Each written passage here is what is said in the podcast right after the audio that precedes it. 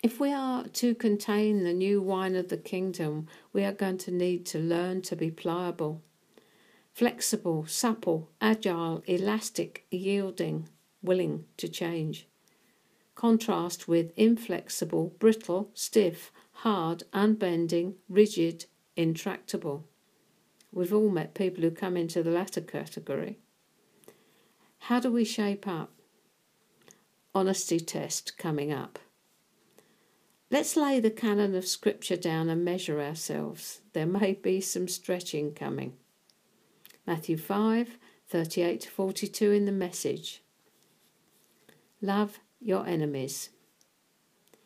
Here's another old saying that deserves a second look eye for eye, tooth for tooth. Is that going to get us anywhere?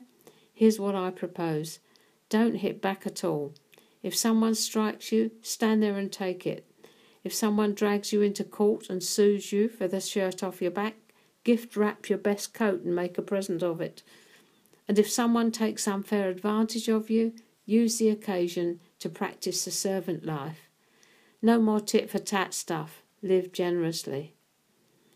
This really upsets the fruit basket. Turn the other cheek, go the extra mile. If they take you for all you have, give them what you've got left. Live generously. The boat just turned about and we very nearly got hit by the boom. The law of the kingdom of love in action, right where we live, right where it hurts. Don't hit back, don't retaliate.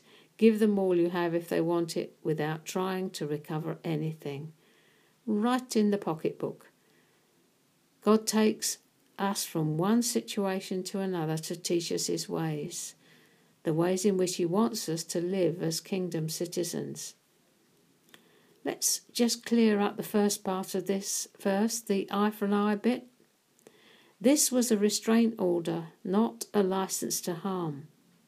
It was designed to stop them taking more from one another in the case of a perceived wrong than the Lord intended. So he puts limits on their retaliation, on their payback. Now he says, You've heard it said, get back to the extent that you've lost, but not more. But I say to you, and he promptly unfolds his heart in the issue. Don't try to get your own back. Don't seek to recompense for evil. Don't do it. What? I can hear the screech. Pound the flesh! May I remind you of the unmerciful servant who'd been forgiven so much and then went out and beat his servant within an inch of his life? He was handed over to the tormentors. We are going to need a lot more flexibility to live this kingdom lifestyle. We need to be stretched some to contain this wine, and it starts here. How do you react or respond when you're attacked, robbed, asked to go further than you want in a situation, reviled and cursed? Just how do you react? I think we need to spend some time unpicking this one or we are in danger of being superficial about what is really being asked of us as we come under the joyful discipline of living a kingdom lifestyle in the kingdom where love is the key. Join me tomorrow, eh?